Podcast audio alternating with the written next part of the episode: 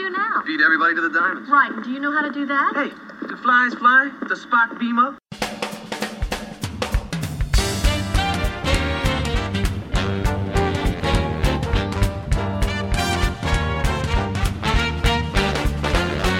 Welcome to the show, Moonlighting fans. Whether you're a moonlighting fan from way back when, or whether you are new to moonlighting and you want to learn more about it because you want to know what all the hype is about, you have come to the right place. Hi, I'm Grace. And I'm Shauna. And we're your hosts for the podcast that is all about moonlighting. When we talk about moonlighting, we're talking about the Emmy Award winning 80s TV series starring Bruce Willis and Cybill Shepherd. So if you're a fan of theirs, you're going to want to stay tuned as we review all 66 episodes. I hope you enjoy this journey with us because we are going to be watching the series episodes one by one and discussing them every two weeks. This is going to take several years, as you can imagine, so please join us because we are going to have so much fun along the way. That's right. And we really want to include our moonlighting fans in this project as much as possible. So write to us and let us know what your thoughts are, and even if you have some trivia to disclose. Our email address is fans at moonlightingthepodcast.com, and we will include you in our future episodes. So stay with us. Shauna and I are beyond excited to finally bring moonlighting into the 21st century for some serious discussions. You up for it, Shauna? I sure am. Well, well let's, let's get started.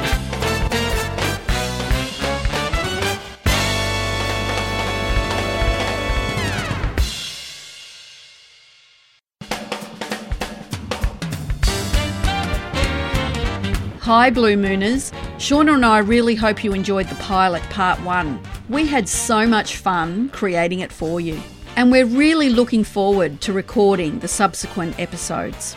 And now, here's Moonlighting the Pilot, part two. The other thing is, this is the first time we hear her grunt. You know that grunt she has when she's angry? A growl, like, yeah, like you know, uh, it's really yes. prominent in the black and white episode. Yes, and I I had too much time on my hands, seriously.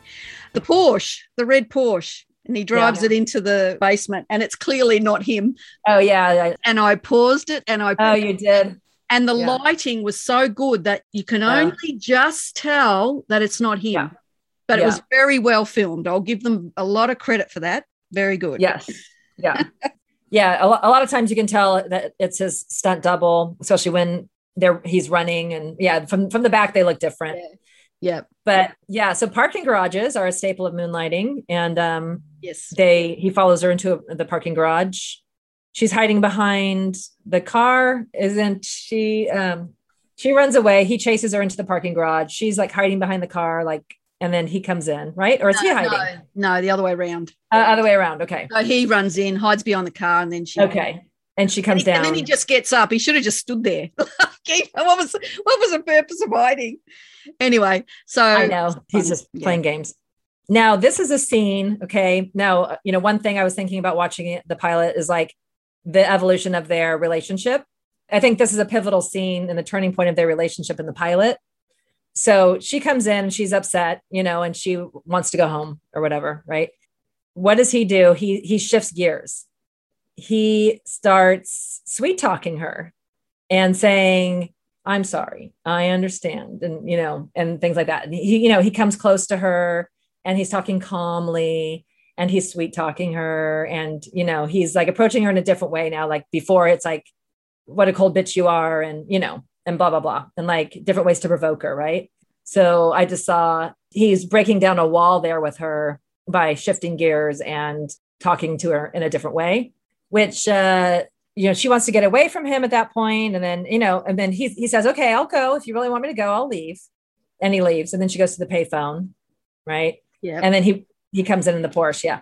But I think because he shifted gears and talked to her calmly and sweetly and like I understand kind of way, that's why she gives him a ride.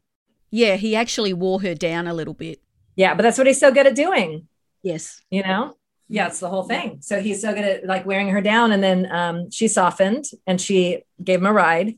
And then she drove back to her house. She brought him back to her house. Why didn't she drop him off somewhere? Well, I guess she drove herself home and then she said, um, take the car. Oh, that's right. Yes. And that's yeah. the first time you see the entrance to that home that they chose. Yeah. Very Which nice. we don't yeah, we don't get that too much. Later seasons, uh, we see outside Maddie's house on set. Yeah, but even those shots are quite small and very enclosed, close up. They don't use a driveway. They just the car just drives up to the front door. So yes, exactly. But yeah, so I love it when uh, so he gets out and he follows her to the door. You know, it's like, where do you think you're going? Yeah, it's just like then Maddie turns around and says to him, you know, he's like, I think you've got the wrong impression of me. You know, he's still trying to like get her to see him in a different way, to see his point of view and things like that. Um, but yeah, I love everything she says at the door is like, you'll have to excuse me. Today I found out I lost all my money, you know, right? All of those things, like all the things that happened to her that day. And it's like, yeah, yeah give her a give her a break here, you know? I mean well, when you think about it, she had a pretty crappy day. It was a real crappy day, real you crappy. know. Television cameras, not to mention the likes of you, poked in my face all day long. Yeah. And the um, way the way she yeah. says it too, it's yeah, um, yeah, it's good. Yeah, good, good acting. Um, What's the paper on the door? Now, there's a paper on the front door. Is that the possession notice or something? I thought she kept the ha- was able to keep the house. I know. I, I was thinking it was yeah, probably like a possession or something, but hmm. maybe she found a way to yeah, if she liquidated these other things, maybe she had enough money to like pay a couple months on it or something hmm. to keep it. And then later it bank caught up again because we that's revisited in another episode. That's but, yeah. right. Spoiler alert. Yeah, spoiler. Sorry. Yeah, she says to him, I take the car, I'll have somebody to pick it up tomorrow. Who the heck is right. she going to get to pick it up tomorrow? She's lost everybody. She's lost her yeah. Stuff. And well, from yeah. this point, we don't really know if she has a family in, in LA. Oh, yeah. I, I think she's probably still in the mindset that she always had the staff to do these things for her, but she probably just forgot that she didn't she didn't anymore. Yeah. I love the kitchen, the old elements when he turns the element on. Oh my gosh. Yeah, I know. Yeah, the a little bit dated there in the kitchen for sure. But yeah, the so the bad guys come in and they um want that watch. Yes. The watch is the whole pivotal thing here that we haven't even mentioned yet. and he says um, that Simon says I think it will speed things along considerably if you know who I am and what I am about. Yes. Very calm. So Simon, yeah, very calm. And he is now, moonlighting, the dialogue, you know, normally moved very quickly and it doesn't move as quickly here in the pilot. No, it speeds not. up later. Yeah. But I think Simon speaking so slow is a good, again, contradiction, contrast to how fast they the dialogue usually moves and moves in moonlighting. Yep. And that's why I think when people watch the pilot and then they watch the first episode, you can't quite grasp why it's different. And that's the reason because they're like boom, boom, boom, boom, going 100 miles an hour talking. And that, not only that, they're talking over each other, yeah. which eventually they got really good at. You know, they were so good at it. And that's why we love them both. Amazing. I listened to the commentary between um, Glenn and Bruce uh, in preparation for this again. And Bruce was saying, and Cybill described it as diving off a cliff together. And Bruce said, you know, you just have to cross the dialogue at the exact same point in every take and from every direction that they're filming. You know, kind of saying it like, you just have to do that. And it's like, how hard would that have been? Yeah. You know, because that's stopping and resetting and filming from a different angle and crossing in the exact same way again each time you film it, you know? So, I mean, I know they got good at it, but it, it had to have been really difficult. I am always so grateful to their acting abilities, you know, and Glenn's writing, you know, the writing and then how they were able to like capture that on, on film and really pull it off together. You know it was amazing. Let's let's give the listeners a bit of a an insight in the background into our podcast. At yeah. the beginning let's let's just tell them right? At the beginning of the podcast you would have heard our little banter introducing the show. Now it took us quite a few takes because i wanted a couple of those sentences for us to talk over each other, or not over each other, but we said the same thing, but we said it at the same time. And we had several, several takes to get that right. So I couldn't possibly, couldn't possibly imagine what yeah. Bruce and Cybill went through to not only remember all that dialogue that they went through, but yeah. to say it at the same time. It looks so easy, but it's not they make it look easy, but it's not easy. And they had such a short time frame, you know, to get the script, which we know were they were always last minute, get the script, memorize the lines. Yeah. And pull it off so naturally like they did and be able to overlap in in the ways that they did um, to make it all sound so seamless and yeah i don't know 66 episodes which aren't a lot but each season fell short but it's because they had to put so much extra effort into filming each episode and everything that they went through to to pull it off sometimes i'm i'm grateful that we got any episodes at all two, when you uh, very very talented actors definitely oh yeah to bring them together. I don't know um, if two other actors would have been able to pull it off like they did, you know? So it really was, it was like lightning in a bottle, which, yeah. which all of us fans know. And they went through thousands to cast Bruce. Yeah. They just, there you know, found several, the right person. Several, and... Yeah. There were several in the queue, so to speak. Yeah. Desi Arnaz Jr. Can't remember who the other ones were. There were a few anyway. We'll get to yeah. that heard them talk about that a lot but yeah. but then um so yeah they found bruce and he was able to do it and but then cybill too it's like it's the first time she had um been the lead on a series you know so there was a lot of a lot on her to be able to pull it off as well and like the fact that she could she could do it and they could do it together under the conditions that they did just the last minute scripts and the um the pages and pages of dialogue and the long working hours you know just being so tired and things like that. Yeah so like i said sometimes i'm grateful that we got the just any of the episodes that we did you know just happy that it all came together. The henchman alistair yeah. See-through yeah. shirt. Let's talk about the see-through yeah, shirt. what, yeah, what was that, about? that see-through shirt? Was that was that the uh, style at the time? Men wearing see-through dress shirts? No so weird yeah it's like you know i'm a henchman but i'm sexy baby yeah yeah i'm a sexy henchman yeah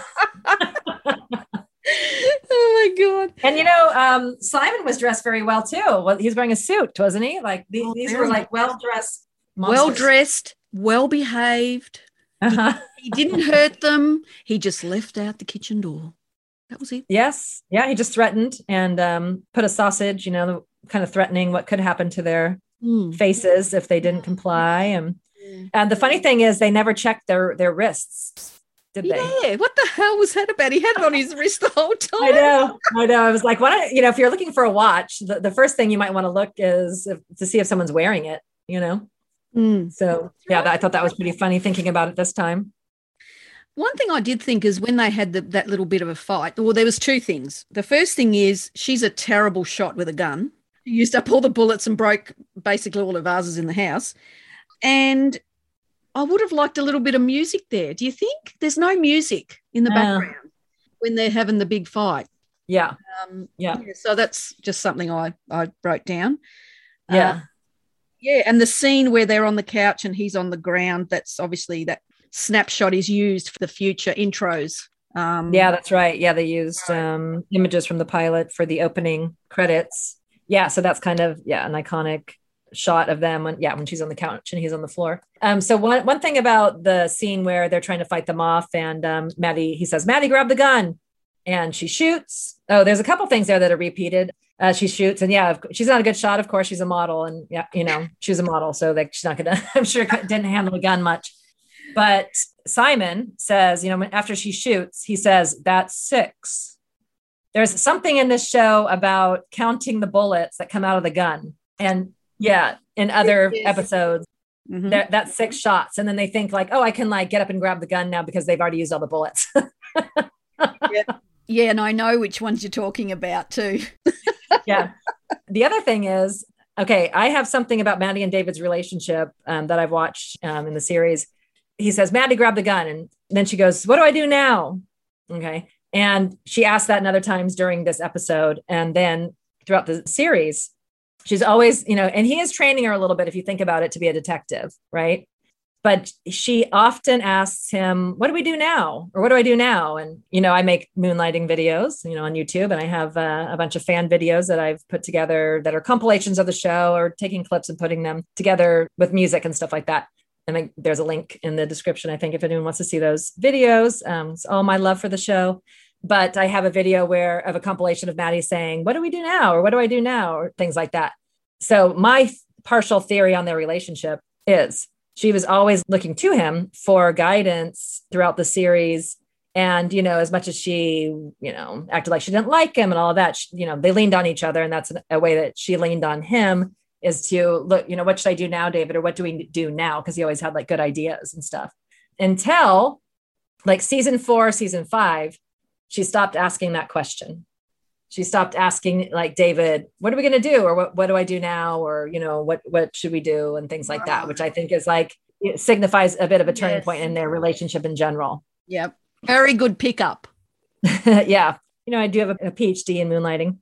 Um, yeah, that's right. Good. I like I- that. A PhD. a PhD. I like that. I, I've, I've studied this for many years, and um, yeah, I think that's one thing that really changed is she stopped looking to him, and they lost a they, they lost a connection, and in a way, it's kind of like their relationship was real in a way. You know what I mean? Like follows the, the train of a real relationship. That's right. Um, Yeah. So that's one of the things that I noticed over the life of the series is um, she stops kind of looking to him for guidance at a certain point, and I think that's part of their disconnect. She's is she tied up with Alistair's tie? I know they have all sorts of straps all over. Yeah, she looks Oh. like she's got Alistair's tie on. I could be wrong. Okay. I Didn't take That's much funny. after that. I didn't rewind. No, not for that. Not for that.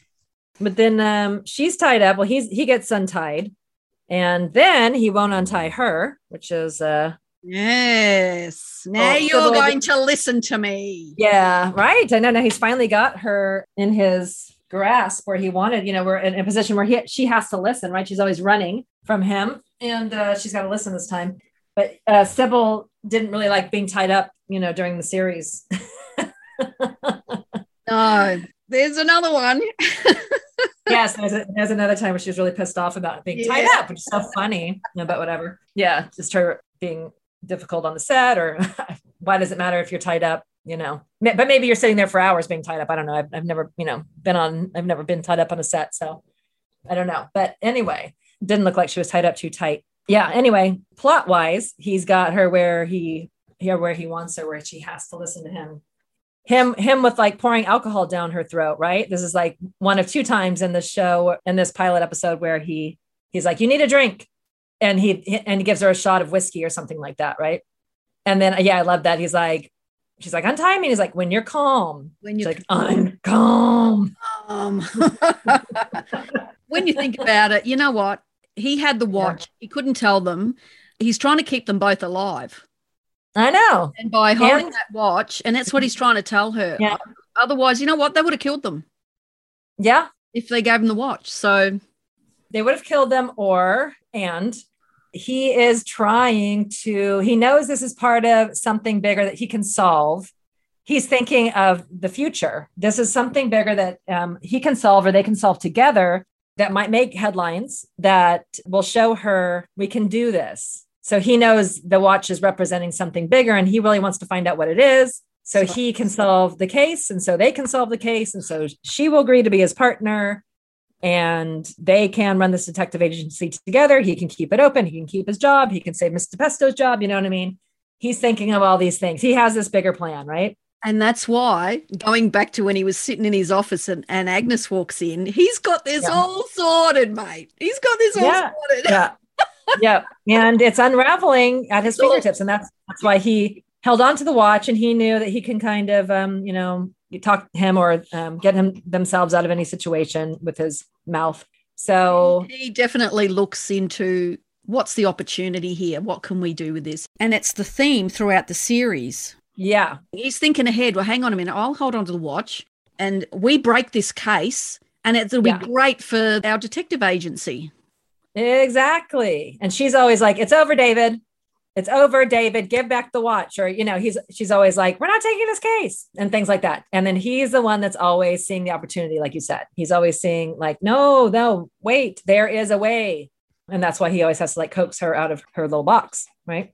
And she had balls saying to him, You're a sissy fighter while she's tied up. Yeah, yeah, yeah. And yes, yeah, the sissy fighter.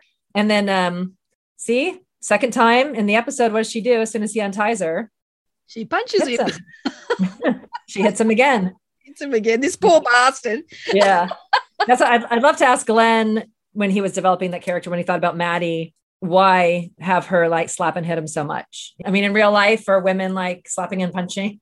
No, well, it's just a little bit of action, and people love the banter between them, and you know all their their arguments and fighting. It's just wonderful to watch for some Yeah, reason. part of their You know, the- relationship. The, chemistry between them was amazing. Yeah, it really was. It's not something you can create. It, it's either there or it isn't. Yes, and they and they had that in spades, which is what made it work. And and yeah, why? Like I say, every time the show you know follows something else for a minute, you always want to get back to Maddie and David. From there, they go to um, his office. He didn't take her back to his house. One thing is, Glenn was told not to have them sleep together in the pilot episode, right? That's Um, um, but God, I mean, would David take Maddie back to his house? He didn't even have any furniture to sit on, so he she would have to sleep in the bed with him or whatever. Yeah, that's true. Um, we haven't seen his apartment yet. Yeah, Benefit of hindsight, we know that he has no furniture. yeah, yeah. I think it was more Glenn thinking. You know, he did say he was told not to have them sleep together in the in the first episode or anything like that. So took her back to Blue Moon, and where there's two separate offices that she could sleep in one, he could sleep in another. And oh, what sexy scenes here. Sexy. Um, yeah, talk about chemistry, them looking at each other.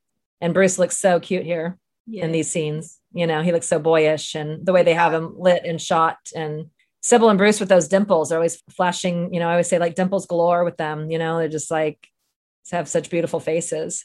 so gorgeous. Yeah. When uh he says something again about being like the best. Get it straight, Maddie. I'm the best. Um, he looks so cute there. I Um, think she's pretty much convinced by this stage. yeah, she's starting to see him in a different way, like as the evolution of their characters, right? Yeah, she's starting to trust them a little bit. You know, now they're kind of a team. Now they're kind of they've like fought these two bad guys off and got out of that situation, and it bonds them. It does. You know, yeah. So now I think she's starting to see them, or they are a bit of a team now. Yeah, this is a turning point in the um in the pilot episode. Um, and then like uh, something else that continues throughout the series is him kind of like taking a lock of her hair and pushing it back like behind her ear or something like that. Oh, Yeah. Oh, yeah, so cute. that happens, yeah, at other times. Yeah, you know. I think she, you're right. She's starting to trust him a bit more now. And as she said, he took her back to the agency. He didn't take her. Yeah. home. So, Yes. you know, maybe this guy is not what it looks like on the surface. Does have a heart, Maybe. maybe, you know. Maybe he is, you know, is just not trying to get in her pants. He's trying to, Yeah. maybe he's trying to form something bigger here. I think she starts kind of seeing that. And then, um, yeah, speaking of like putting touches of Bruce and Cybill in there, Bruce playing the harmonica, which he does very well in real life. And uh, Glenn saw that was a hobby of Bruce's and I think add- added that in. I really like this scene because I love the lighting and I love it when she leans over and looks through Yeah. the doorway and he's playing the harmonica. But one thing I notice about this scene, if you watch it, her eyes are dark. Mm, So when she leans over and looks Yeah. through the doorway, I'm like, why does she look different? I'm looking, Mm. what the hell? And then I realized that her eyes are not blue anymore. They're sort of very, they're brown. But I mm. think it's just the way the lighting was. It was just something that stood out to me because I'm thinking she looked different, but I couldn't put my finger on it, why she looked different. Yeah. And um, some of the commentary, I will always go back to the commentary because, like Yep. I said, I think it's our, our best um, inside knowledge about the show. I know lighting was something that they weren't that happy with in the pilot episode. So Jerry Finnerman was their lighting guy, but not in the pilot episode. He was um, the lighting guy in the series. There is something um, I don't know if you've ever watched and There's some great interviews um, on YouTube or probably on on the uh, website of the it's the Archive of American Television.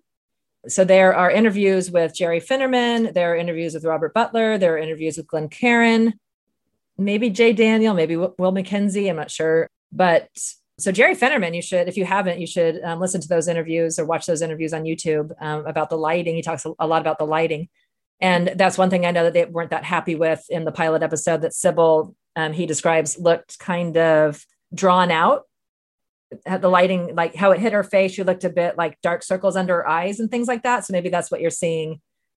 That um, her eyes were looking dark. Maybe they weren't lit. He knew how to light her in a way that like really accentuated the best features of her face. Somebody, actually, I think I read an article while I was researching this.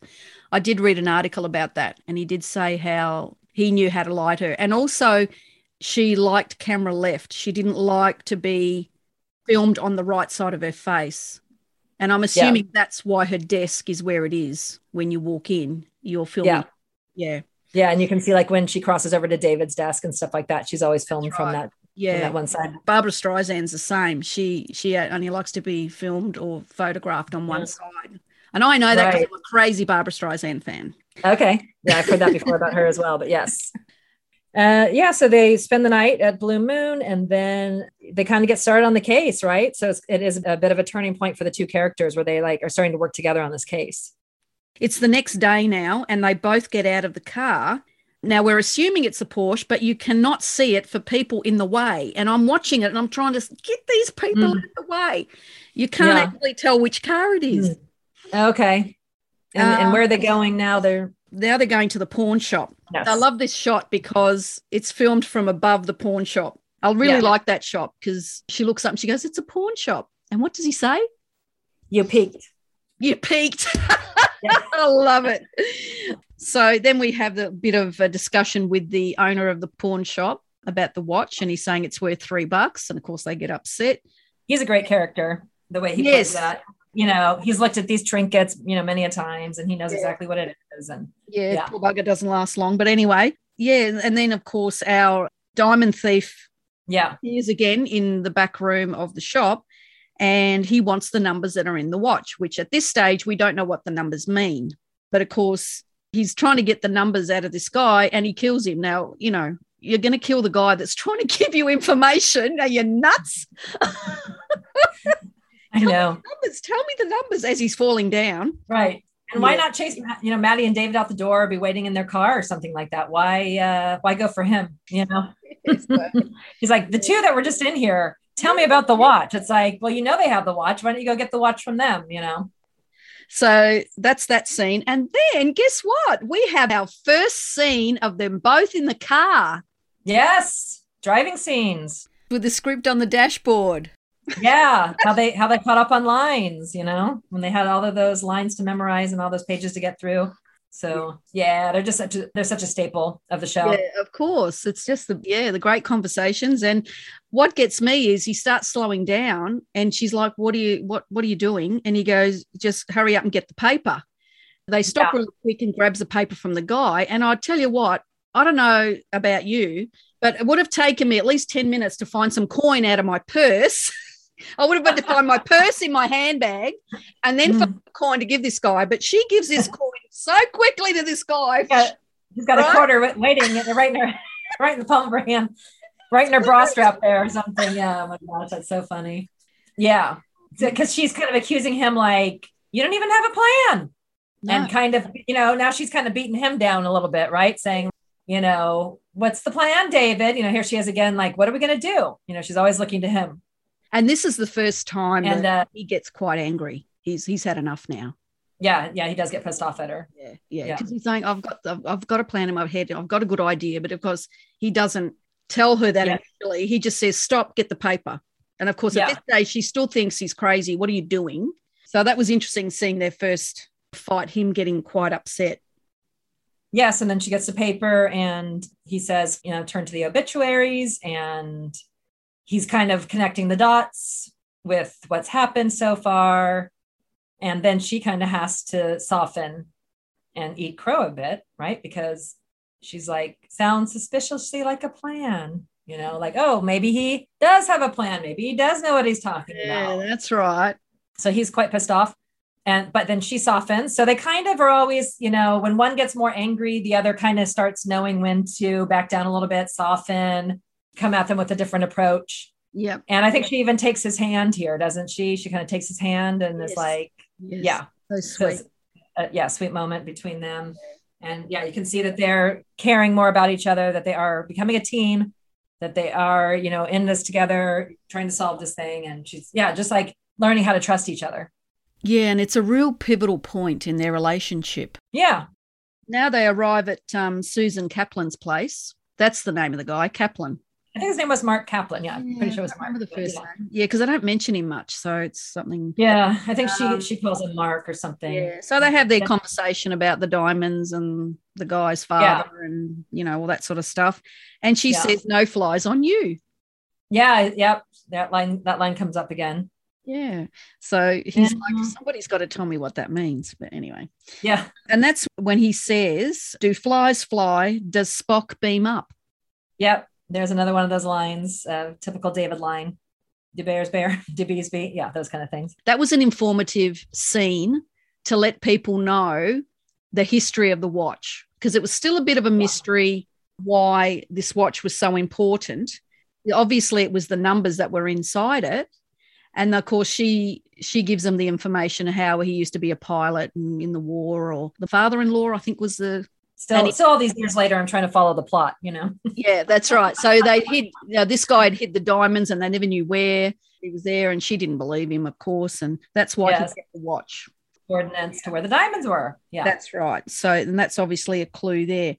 Something there as far as their dynamic and, you know, Glenn um, and how he, I think was very good about keeping their roles balanced. So, you know, David is kind of training her as a detective, as I said. And so as they're coming down the stairs to talk to the woman, he says now you know getting information out of people is really can be difficult you know getting them to open up. So just let me take the lead on this. And of course when they get down there the woman recognizes maddie as a mo- the model or whatever.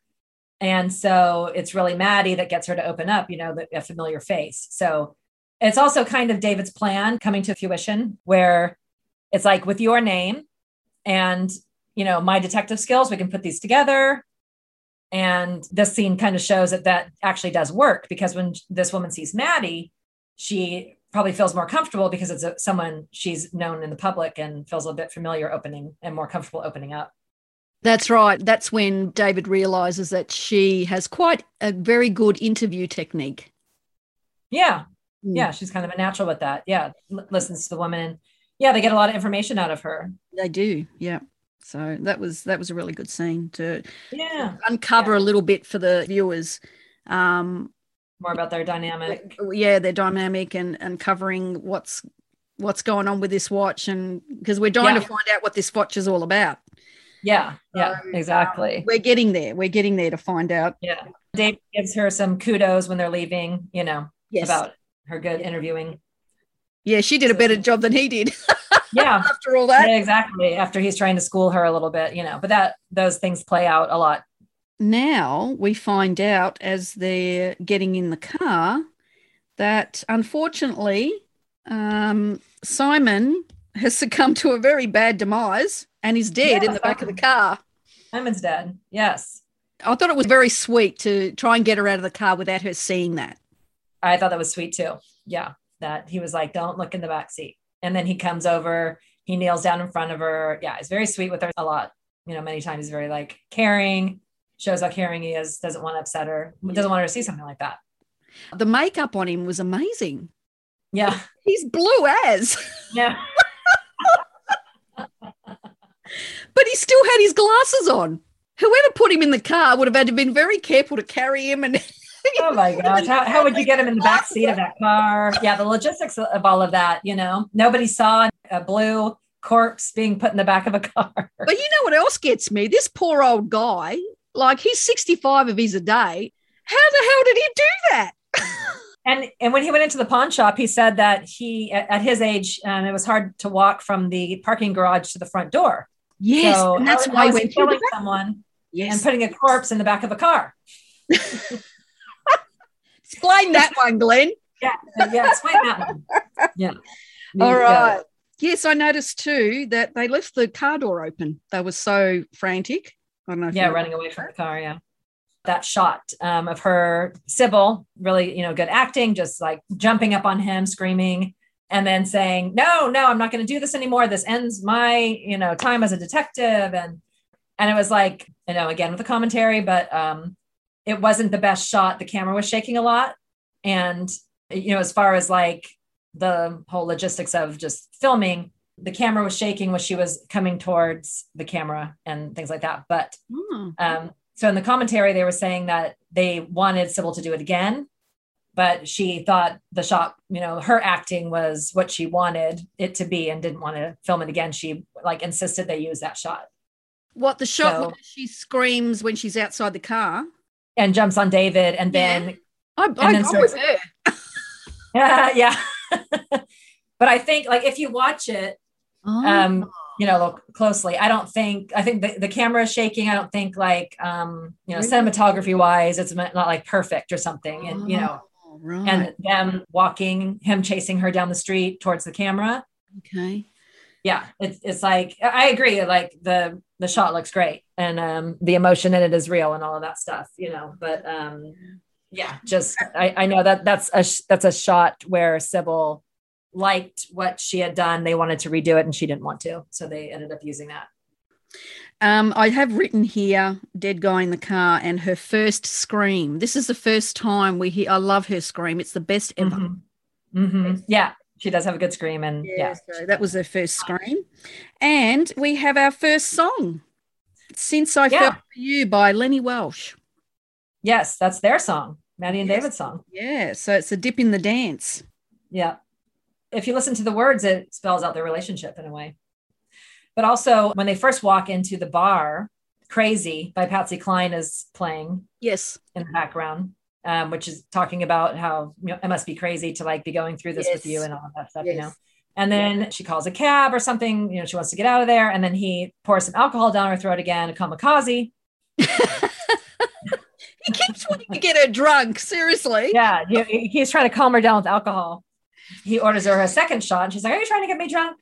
But anyway, yes. But anyway, uh, more, you know, him switching gears again because then she's going to leave, and it's kind of a sweet scene with her saying, "Do you really think I'm cold?" and things like that. That he like the things that he said to her. She's kind of like they've sunken, you know, like, "Am I really this way?" That he's telling me I'm cold when they dance and all that. It's very, it's a great scene. I mean, their chemistry there. I think that's the scene they used a scene similar um, to that to prove to the network that they had chemistry and that they would work together on on screen. And I wish that we could see the test that they did. The test for that hasn't been released. No. You see one with Bruce on his own. I Haven't seen. But at the start, she didn't want to test with him because she thought that if she tested, Glenn would remove her from the show just in case he didn't like what he saw. So Yeah. I don't know whether they actually did one.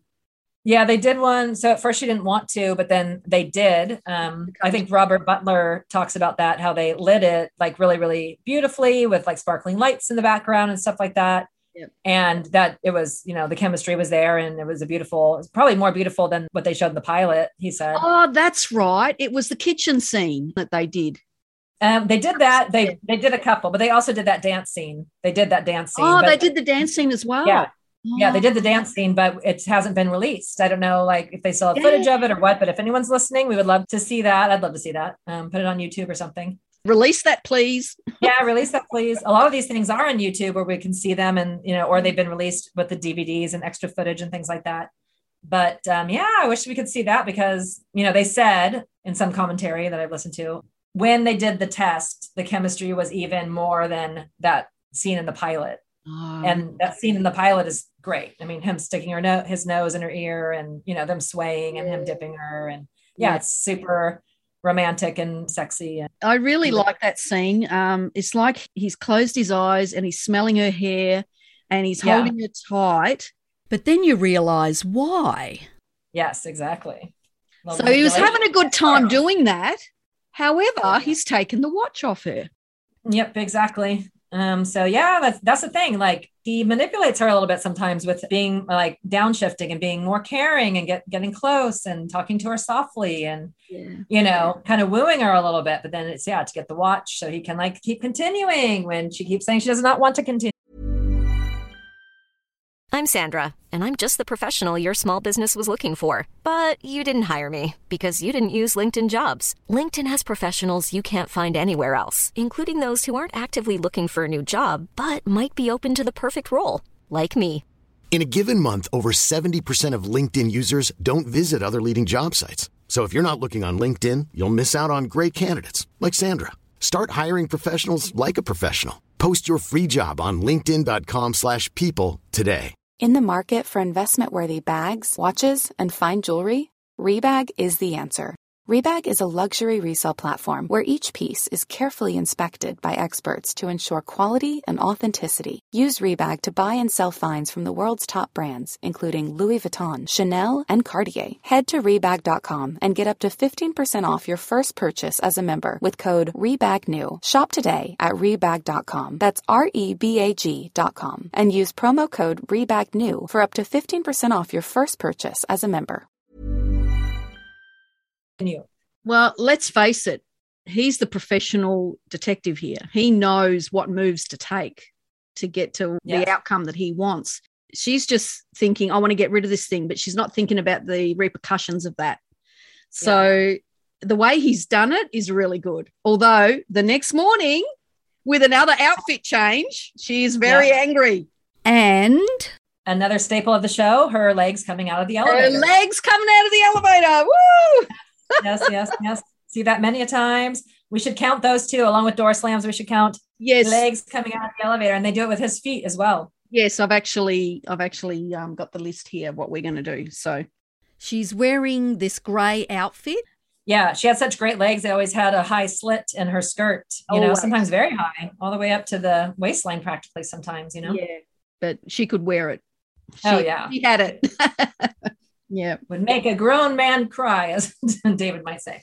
yeah. So now she goes to the Blue Moon Detective Agency and rubs out all that poor guy's work on the window. On the Oh my gosh, I know. I, um, yeah, how that was so really rude. I've done all this work. What the hell are you doing, woman? I know, you just smudged my blue moon, yeah, investigation here. Um, Agnes has a new rhyme. Yeah, Agnes's rhyme, Agnes' another staple of the show. Yeah, terrific. We should start counting them too. I've written this down. I must be talking about um, Bruce's desk. She goes into Bruce's, and there's computer paper on the desk, the old computer paper. Oh my gosh, With I the saw holes, that. you know, remember the printers with the holes? And then he's turning the globe around. Do we see that globe again? Is that the same globe that's always through the series? I haven't really Mm. noticed. Uh, it, she has a globe in her office through the series. I don't think it's the same one, but No, no, it's not that one. He's a see-through. Yeah. Right. Yeah, hers I is. know. black. Yeah, I know which one you mean. Yeah, it's different. Yep, yep, yep. Yeah, Yeah, and I thought it was crazy when he says we need a map. Yeah, and they have to drive all the way to either is it a library or the, are they council offices? I know. Isn't that so funny? They had to go to the maps room at the library. I know. Um, but but also with Maddie's anger, she threw she throws an object at his head that goes crashing through the window, I think it was a, a was it a stapler or sticky tape holder? I don't know, or uh, a paperweight or something like that. paperweight or something. Yeah, my certainly gosh, some Maddie- unamused people down there. Yeah, Matt. Yeah, David's just never thrown off by her, you know, antics and behavior. Her her anger just t- gets, you know, these days Maddie would be going to anger management. That's right. Okay, so they go to the I think it was the uh, maps room at the library. That's The what- library? why. and our um, diamond thief has followed them. So you just see him standing there. He's followed them to, you know, so you know that he's going to follow them to. Yeah. The northwest corner of 9th and Broadway? Now, is this an actual address? That's a good question. I like Because is that where the Eastern building is? Yeah, because Yeah. you went to the Eastern Building, didn't you? Like you've seen it. Yeah. I, I do think it's um, at those crossroads, I would think. But you know what? I don't remember. I don't remember what two streets cross where the Eastern building is. I've been past there a few times. Yeah, because the, the camera Yeah. shoots upwards with the northwest sign and then the building. in the Yeah. but you don't know whether they've, you know. I think it's I think it's right. I think that's where it is. Yeah. I don't see any reason to change that, you know, in filming. And it's it is quite um, imposing, isn't it? It's quite an attractive building. It's unusual. The architecture. Yeah. Like Art Deco. Yeah. really Mhm. lovely building. Yes. Very cool building with the and it looks just like that today, which is the yeah, cool it hasn't thing. changed. Nope. No, lovely. Still there. Go to LA, Um, you can see that. The other thing I thought too, she's wearing a shoulder bag. It's something that's not Mm. really a staple of the show. She likes her clutches. Yeah, that's true. She usually has like a, a handbag. Mhm. Yeah. So the Yeah. the shoulder bag was there for a reason. I think I can't remember why I thought that. Hmm. Because of the scene, it couldn't be a clutch because she wouldn't be able to do what she had to do. Hmm. I just can't. she remember. climb the the clock tower with her bag on? no, I think she No, set I it down. No, she put it down. Yeah, I just can't she remember. But I remember thinking, oh, Yeah. shoulder bag, because she doesn't wear shoulder bags in the rest of the show. Robert Turturice, you know, maybe that was I, he thought maybe she was more of a handbag clutch kind Yes. of a gal. Yes, she sure is. Oh yeah. I love it when she says, Do you know what you're looking for? And he says, Good woman, fast car. yeah, good woman, fast car, and this. Oh, that's why. That's what I that's why I wrote this down. Because he says, Good woman, fast car. And when you realize it, he already has it. I know it's right there, uh, standing It's next right to in him. front of him. Exactly. Yeah, he's got it all. I, yeah, I thought about that. Crossed my mind too. It's like, well, there she is. You know. Now, very strange how he climbs up and falls down a couple of times. That was like, you know, obviously we wanted her to climb up. So Yeah. as she's climbing up, he says, Yeah. she goes, What do I do now? And he goes, Well, do a boogaloo. Oh yeah. Now, isn't that mentioned in a future episode, the boogaloo? Yep. Yep. So we'll get to that when that comes. Mhm. Yep. And the famous line of the series. Yeah, say it. Yeah. What's what's the proper line? How does he say it? And yes, I am looking up your dress. Excellent. I'm right behind you. Now don't look back and try and see me. Just know that I'm right in back of you and yes, I am looking up your dress. Now, in that scene, when she goes up, in response to something he says, she says, Pardon me, Mr. Wallenda. And I'm like, I only picked that up when I was watching it recently for this podcast, right? I'm Yeah. like, Mr. Wallenda, what the hell does that mean? So I thought I better do some research on this because I really want to find out who the flying Wallendas were. From 1905 to 1978, they were German Americans and they did dangerous stunts without a net. Mhm. Oh, this series in general is packed with references.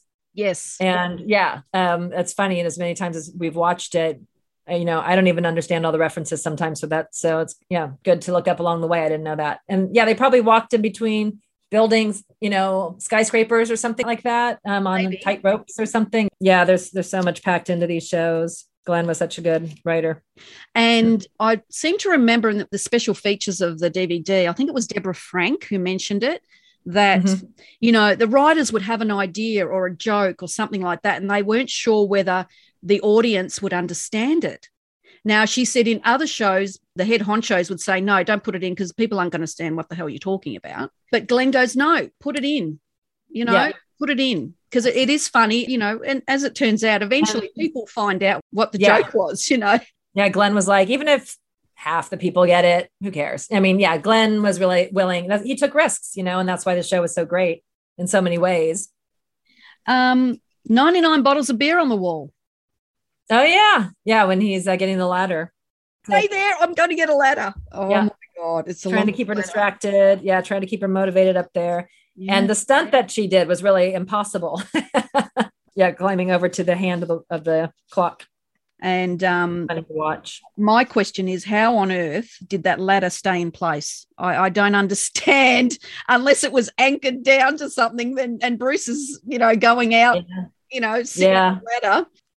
That eastern building, one side falls down to the ground, but then the the clock face is actually on all four sides. Yes. So the other side of the building, it's a floor or right below, you know. So they probably just creatively filmed it, right? So it looked like he was hanging off the side of the building, but he was really hanging over probably like the ceiling of the eastern building. That's right. Yeah, I found that out recently too. So three Okay. sides is three sides is you can actually walk out onto the ledge. sort of Yeah. but one Right. side is flat. So they're making out in the in the in the show that the side that is flat is where they are. Yeah. But in fact, um, I don't know whether it's in Scott Ryan's book of moonlighting. I don't know whether I, what's where I saw it recently. Is a photo of the crew putting it all together, and on, on the, obviously not the flat side. She did her own stunt, and she said it was scary, but she did it, and because she had trust in the people that were around her. Um, right. Yeah. I still don't want to look at it because it it's so real, especially when the the ladder falls down and she still holds on to it. How does she think it's going to like? Normally, you Oh would think I'm not going to bother know. holding on because the ladder's going to fall too. Uh, yeah. Right. Yeah. Even the stunt person had the stunt person hold on. That was, uh, they did a great job filming that stunt. It's really cool. No, that that was just the best. They did such a good job. I, I just Yeah. can't fault it at all. There's nothing there that, that says it's not real. Yeah, and she goes. They're both on the ladder when he go, and then she crawls back, and he's going, "Watch the jacket. oh my God. I know. Watch the it. jacket." yeah yeah that's such a yeah in that archive of american television interview with robert butler he talks about that scene and that line and he says that's just so bruce willis Yes, that's just such, such like a bruce willis thing to say and you know speaking of like scott ryan's book um uh, the oral history, which came out re- recently, which is such great insight of the show. They so many people say, and you know, Bruce Willis's mother um, in an interview said the same. David and Bruce, they're they're just too very close. They're very close. You know, Bruce is David and David is Bruce. You know, so I think there's so much overlap there. You know, and I think um, one of Glenn's um, real strengths as a writer is writing to the strengths of the actor knowing knowing what they're able to really pull off well. And I think that um, Glenn did that great with with Bruce. I don't think Maddie was so much like um, Cybill Shepherd, but she played her great as well. You know, she was just able to rise to it. But yeah. So anyway, um, Robert Butler did mention that that line. Watch the jacket was so Bruce Willis. yeah, that's the best. Oh, and that's why if you watch the the extra features, Bruce does actually say as soon as he read the pilot, he yeah. knew who the guy was. He knew yeah. who the guy was straight away. He goes, I know this guy. I can play this guy easy. So yeah. he, he just took over when he had to cast for it and yeah. Uh, sat on the table. And I can imagine it. I can see it, you know. Oh, yeah, you can, can't and, you? Yeah, I can see Bruce's arrogance, just like like he's he yeah. said another interview with Cybill. Um, he doesn't get nervous during um, auditions. It's just you get it or you don't. So if you can walk into the room with that kind of confidence and not care if you get it or not, then yeah, you can pull off anything because it doesn't matter. Yeah. You know, so yeah, I mean, thank God he could, right? So they're having a little bit of a, a discussion with the, the diamond thief. The diamonds fall on the ground. I would have liked to have seen when the old guy goes on to the ladder to, to Bruce, because he, you know, she throws the diamonds to Bruce as he's on the ladder. And yeah. the ladder finally bends from the weight. I know it probably would have cost a lot of money, but I would have liked to have seen a downward shot of him falling unless oh, that, okay. unless that yes. was too graphic for the time. Right, it would yeah. be an expensive shot. They probably would have had to do that in the studio with a green screen, and you know. Yeah, right. I know what you mean. but that would have been yeah. interesting to see him fall, not too far, just just a little snippet. It actually reminds me of the scene of when in Die Hard when Hans Gruber falls down off the bill. Off the, oh yeah, yeah, yeah, right. And you yeah. actually kind of see him falling yeah. away from the so building. That, yeah. yeah, it would have been a, like a little bit of deja vu. Yeah, I know. Yeah, a lot of things kind of cross over sometimes with moonlighting, you know, and Bruce's other roles. He says again, we make a terrific team. He says it for the second time.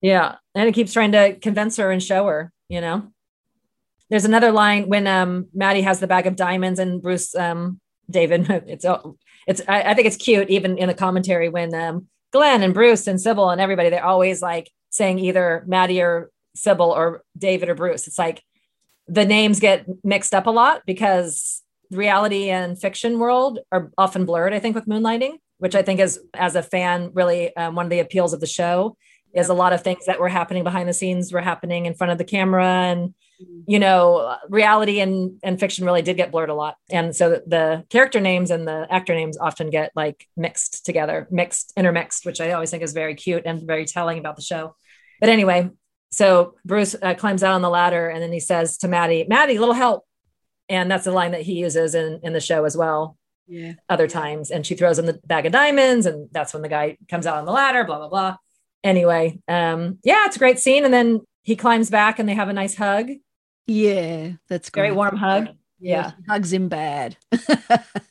I know. It's a really sweet hug. Yes. Um, you could really see like their, I think, a, a bond between even the actors. Like I said, um, part of the appeal of moonlighting with a lot of fans is the crossover between real life and what was going on on screen, you know? Yeah. Um, and I think sometimes you can really see that it's like it's Bruce and Cybill, but it's Maddie and David, but it's, you know, yeah because we know what they're like as Bruce and Cybill, and we know what they're like as Maddie and David. And yeah, you're right. There, there usually is a little bit of an overlap. It, ble- it bleeds through sometimes, especially later seasons when we know more about what's going on behind the scenes. You know that we can talk about it. That's also talked about in the commentary and stuff. But um, yeah, really, really nice hug and all of that. And then we come to the end, right? We come to uh, him trying to convince her again to go into business together and they've made headlines, which is always his goal, especially in the beginning. He's always trying to solve a case that will make headlines to bring attention to the detective agency. Those are some of his main goals. So he achieved it with a little cherry on top. Yeah. So uh, yeah, th- with this case, but in the episodes to come very, very quickly he's talking about the same thing you know something that'll make headlines bring the detective agency some attention but anyway so he's done that and he yeah he's trying to get her um, to come on board with him and she says that she'll tell him tomorrow right I love this bit. Oh Yeah. my god, it's the best. But mm. just need a day to think about it. And he goes, At least a day. A whole day?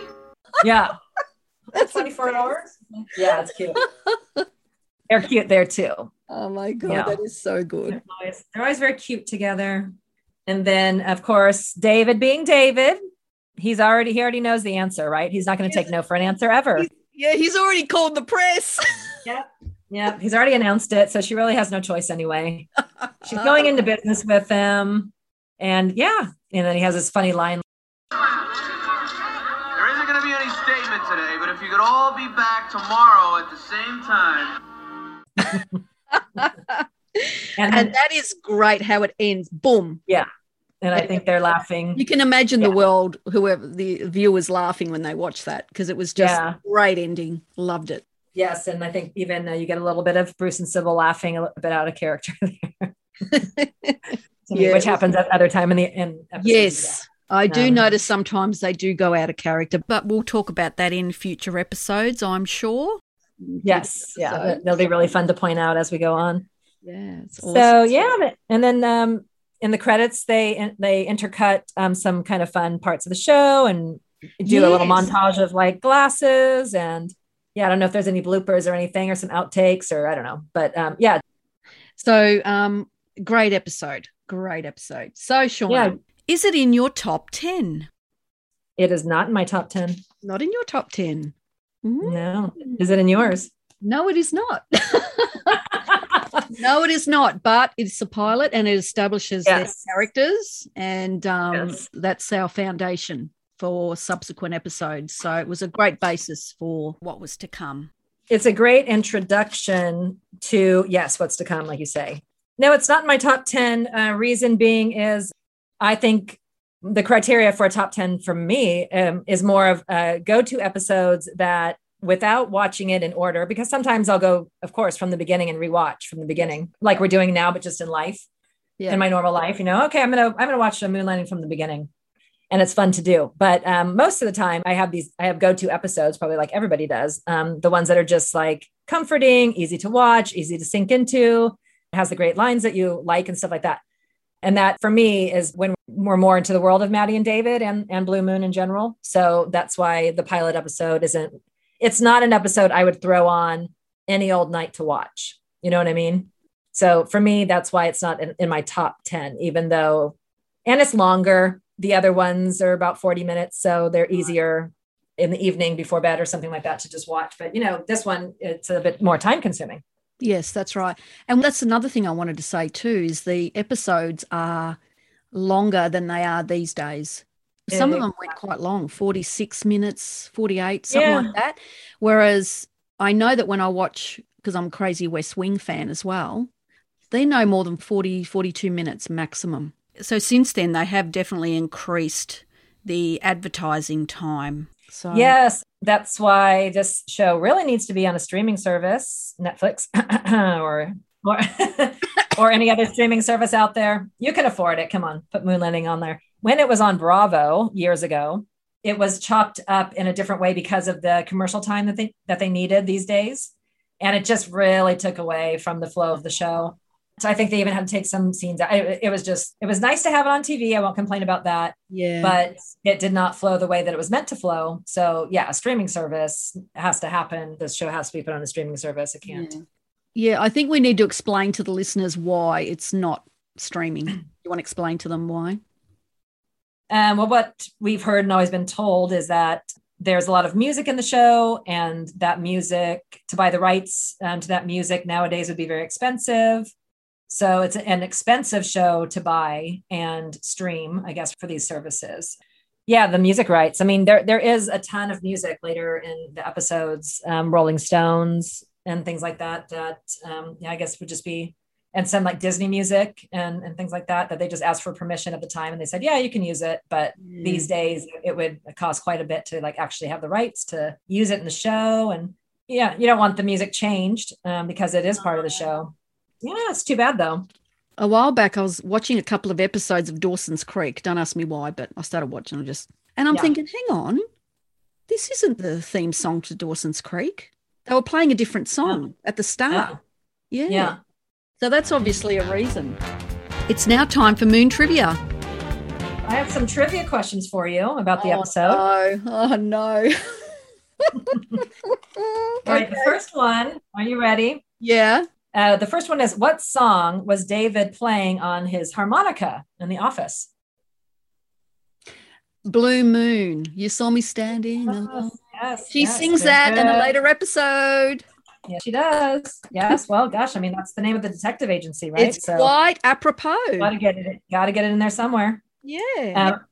Um, okay. Second one. Um, what is the original name of the detective agency? the City of Angels. Yep, City of Angels Investigations. Oh, investigations. Sorry, yes. Yeah. I get And then- 75%. Okay. And then Blue Moon was Blue Moon Detective Agency, right? Yeah. Um, okay. And then the third one, what time is on the clock when they are climbing the Eastern building? Yeah. Okay. So the big hands on the nine. yeah, we know that. Right, Yeah. okay, so- yeah. I remember thinking it was in the afternoon. Because a yeah. little, okay, I think it was 145. Ooh, you're good. Yeah, Good yeah, distinctly remember that. But I remember thinking, oh, gee, that they're up there in the afternoon. So yes, Look at you, 100% on your quiz. Very good. Very good. I'm a true teacher. Um, following it up with some recall questions, you know, to see what we've learned today. yeah. Do you have any questions for me? I actually forgot to do questions for you, but I do have one, but it's a big one, Uh-huh. so it counts as three. Okay. when Maddie goes and talks to her lawyer about the accountant, how he's skipped town and everything, he Yeah. tells her six businesses that she still owns. Can you name them? I know one was a dog grooming. Yes. I think one was a nail salon, Yeah, fingernail boutique, he says. Yep. a nail boutique. Okay. Uh, that might be, um, okay. You've got a detective agency. There's three. Yeah. Was there a, gosh, a brokerage firm or something that, no, no. Hmm. I only know three. I did hear the dog grooming, a nail boutique, detective agency, and what were the other three? I can only go half. So you know what? You answered the question because there's you've answered three of them, so that's good. The other Okay. thing was a bait and tackle shop, oh, okay. um, a family portrait studio, Oh, all right. and Yeah. a dirty bookstore. oh my gosh. Last thing Maddie wants to own. I know. She Dirty didn't bookstore. care. They were losing money for her, so that was fine. Yeah, they were her write offs, right? A little bit of trivia just in general for the show. Um, the Sure. pilot episode was 154 pages. Wow. Yeah, long, and they were still short, and that was the the, um, the thing, you know, because it moved so fast. And even though this pilot episode didn't move as fast as they did, you know, coming up here in other episodes, they were still short. So that must have been a point of frustration. Sometimes, you know, you go through all these pages of dialogue and stuff, and you're still short for the series and stuff, which is why they sometimes we got those spontaneous moments in the in the beginning of the show and things like that yeah. but uh, yeah 154 pages and they're still short overall very good episode a lot of seeds of things to come david's do flies fly does spock beam up and things like that I've got one piece of trivia, which I'm sure a lot of the Moonlighting fans know about. And they mention it on the special features. One of the episodes they go through, they mention that you would notice this if you go back and look now, how Cybill looks and how Bruce looks, because she's actually shot with diffusion. oh Um, yeah it says here Cybill Shepherd was often shot with diffusion discs, so she would look as leading ladies often did in films of the 1940s. that was a jerry finnerman thing Yeah. but when you look at her, does she really need that? She was absolutely beautiful. i know no she did not need it She was gorgeous. And it's Yeah. quite obvious when you turn to Bruce. Oh, I know. Yes, completely. Cybill looks blurry and Bruce looks, yeah, yeah, they do. They talk about that in the commentary a little bit, and I think, ironically, you know, season five when she probably could have used it a little bit more, because looking so tired, working long hours and all that. I think they stopped using it then, crazily enough. Mm. Um, but yeah, early seasons. I mean, she was gorgeous. She didn't need it, you know. But Yeah, lots of seeds there, lots of hints at things to come, the beginning of their relationship, the chemistry from the beginning, a very strong start. I thought it was just great, a great episode. But the funny thing is, it just gets better from here. Whoever hasn't watched Moonlighting before and is going to be starting to watch it with us, um, you're in for a treat because it, it just gets better and better. And it's it's yeah. fast paced. Uh, a lot yes. of times you'll go, hang on, what? And you'll have to stop and pause and yeah, that's why you have to watch these over and over again because you the, yeah. the, lines go by so fast you can't and, catch everything, you know. And thank God they're on YouTube and they're on that other website too. Yeah. What's that website, Shauna? That was Daily Motion. I think they're better quality. I don't think on YouTube it's hit and miss. Some are good quality and some aren't. The pilot I think is kind of zoomed in on a lot of. Yeah. And so if you can find them on YouTube in good quality or go to Daily Motion. Yeah. And also, mm-hmm. if you can get hold of the DVDs or you've already got the box set, the best down way. and watch it with us. That's the best way. And you'll have the commentaries on there as well, which we go by as well. So, so a few things we're going to be doing with each podcast episode. We're going to be counting the door slams. We're going to be going through Agnes's rhymes. Um, we're going to talk about if Bruce actually sang on the episode, any goofs or mistakes that you might see um, yes. I actually didn't write any down for this episode, so that's quite good. The feet coming out of the elevator. Uh, we're going to have a trivia question time. Um, we're going to talk about our top 10 episodes. Is it going to be Shauna's? Is it going to be mine? We'll talk about that as we go along. We're going to have um, Moonlight Mail.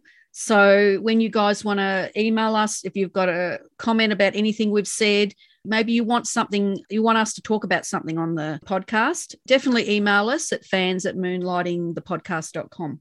Yeah, we'd love to hear from you. I'd love to hear your thoughts on anything that we've talked about today, anything else you noticed in the episode or going forward.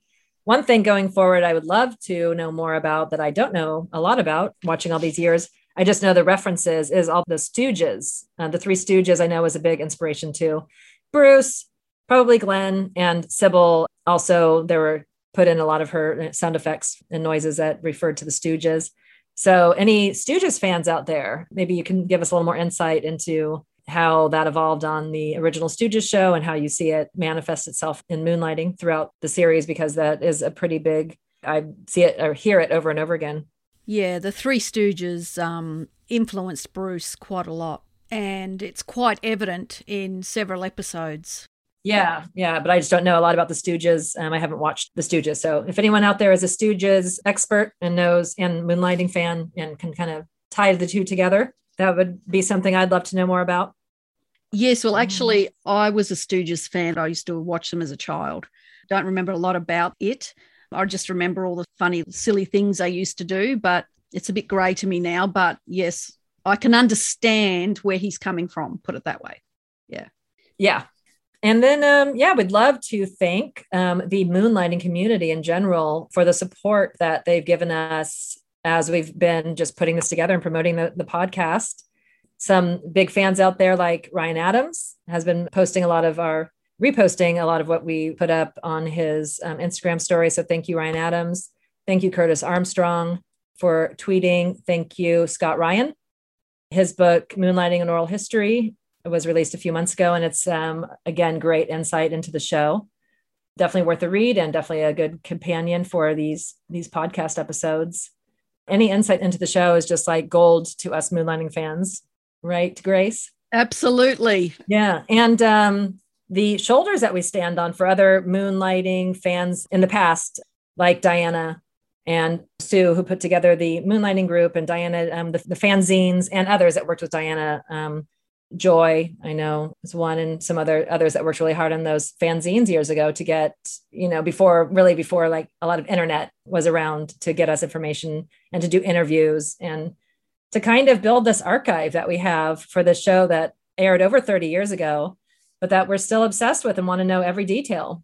And sometimes I think that um, we're actually, even though it was um, a show that was re- released in the 80s, we actually do have a lot of information about what happened behind the scenes because uh, you know i think you wouldn't get a lot of that today because it's more protected you think with the internet you might have more access to that but i think you know you only see what's released and everything is very planned you know i think that we have a lot of insight to what happened behind um, the scenes of moonlighting because people were there um, we've heard the stories, you know, through interviews and things like that over the years. We've gotten different nuggets that we can kind of pull and piece together. And I think it, that's kind of like they're little treasures of the show and, you know, that we have to kind of collect and keep together. Um, yeah, a lot of pictures, behind the scene pictures and things like that. All of those I just think of as, you know, like, like I said, little pieces of golden insight into like what was really going on at the time and, and um, what it was like to put the show together in general yeah, lots of people have done a lot of work since the show aired to keep this flame and pass the flame, you know, and, and, we're trying to keep it alive here with this podcast. So I hope that we are adding to the moonlighting community and everybody enjoys the podcast and will join in in the discussion and add what they know to it.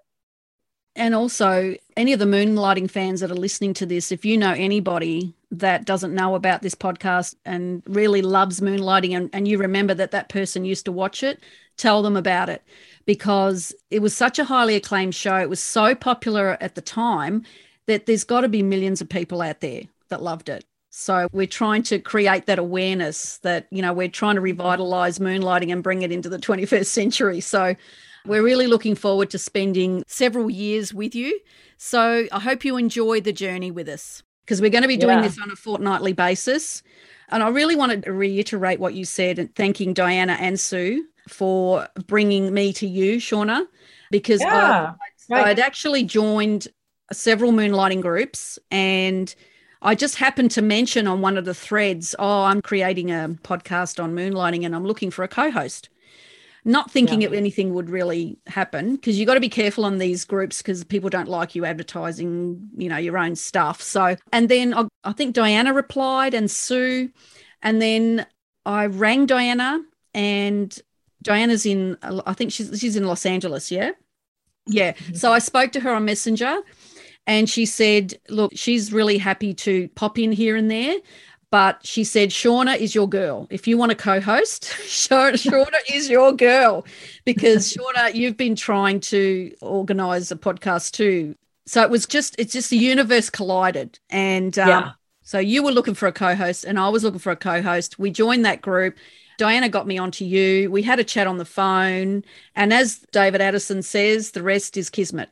Yeah, it was. It was just kismet. Um, definitely, it all has come together so smoothly since then. And this is something that I've been wanting to do and talking about doing for a couple years now, and even bought equipment to do and and all of that. And yeah, wanted um, Sue in particular to join me and but you know just life gets busy and yeah. takes us in different directions and um, you know it was hard to kind of get it all together but sue was along with diana very encouraging do the podcast with grace and yeah i think they're just as excited as we are and i think it's just the perfect fit you know we each have the piece um, pieces that the other were missing to like pull this podcast together yes it is going to take us a while to get through all the episodes but as a fan for many many many many years now it's a dream yeah it's going to just be more fun from here because the pilot is a little bit longer. It takes a little bit longer to get through.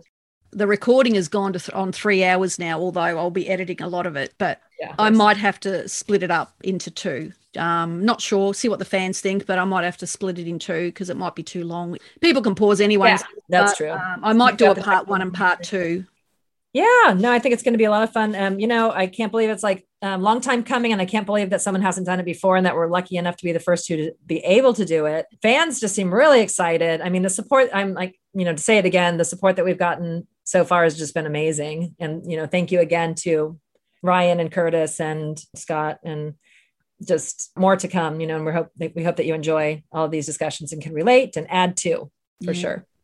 And see, I've been sort of thinking about this for six probably six to eight months and um, thinking about how I was going to put it together. And, and then I find out about Scott Ryan's Moonlighting an Oral History book.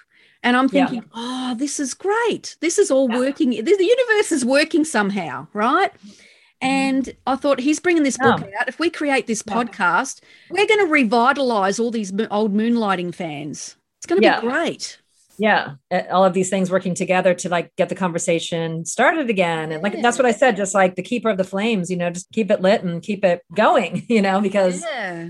i hope cybill and bruce are happy about this I yes, I know, and um, Curtis and Glenn and um, Elise and all all the major players and minor players as well, and writers and and everybody. Um, yeah, I hope they're happy about it, and you know, I think they'd probably say it was a long time coming as well. I'm surprised again, like someone Yeah, I- hasn't done I- it before. I think so too. And Yeah. we're hoping to have some special guests on the podcast in later episodes. Yeah, we're going to put it out there. We, we're not sure if it's going to happen, but we have to put it out there. And, and um, we- you know, you got to have a goal, right? So, Yes.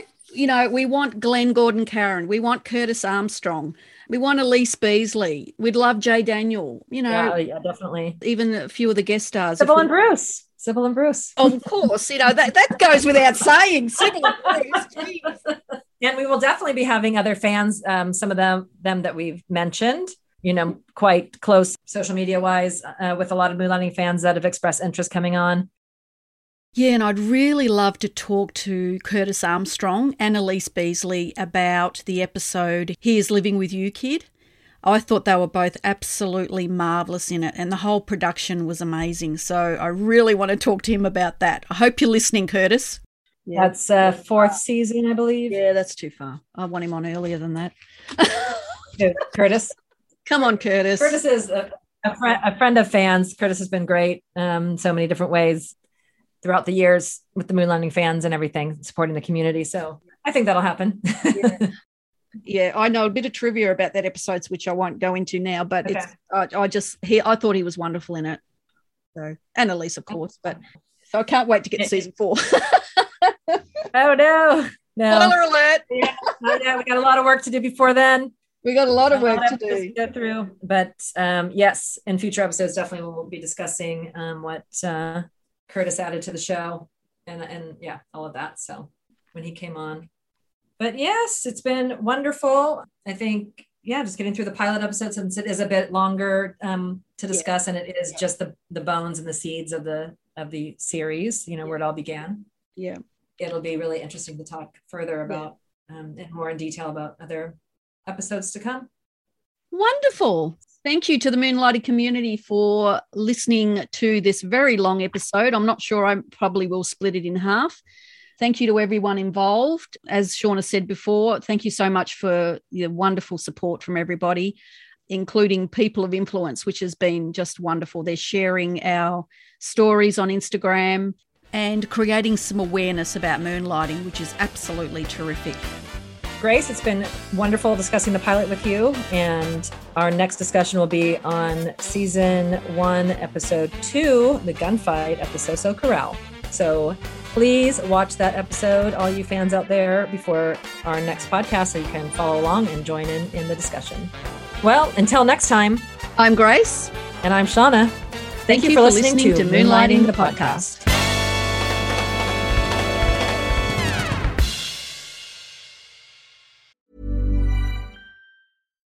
Deserves the best, and there's no better place to shop for Mother's Day than Whole Foods Market. They're your destination for unbeatable savings, from premium gifts to show-stopping flowers and irresistible desserts. Start by saving 33% with Prime on all body care and candles. Then get a 15-stem bunch of tulips for just $9.99 each with Prime. Round out Mom's menu with festive rosé, irresistible berry chantilly cake, and more special treats. Come celebrate Mother's Day at Whole Foods Market. Even when we're on a budget, we still deserve nice things.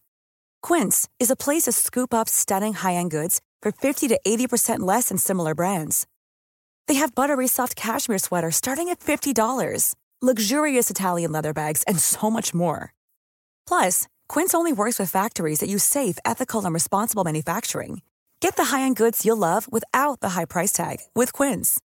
Go to quince.com slash style for free shipping and 365-day returns. Hi, I'm Daniel, founder of Pretty Litter. Did you know cats tend to hide symptoms of sickness and pain? I learned this the hard way after losing my cat, Gingy. So I created Pretty Litter, a health monitoring litter that helps detect early signs of illness by changing colors, saving you money and potentially your cat's life. Pretty Litter is veterinarian developed, and it's the easiest way to keep tabs on your fur baby's health right at home. Go to prettylitter.com and use code ACAST for 20% off your first order and a free cat toy. Terms and conditions apply. See site for details.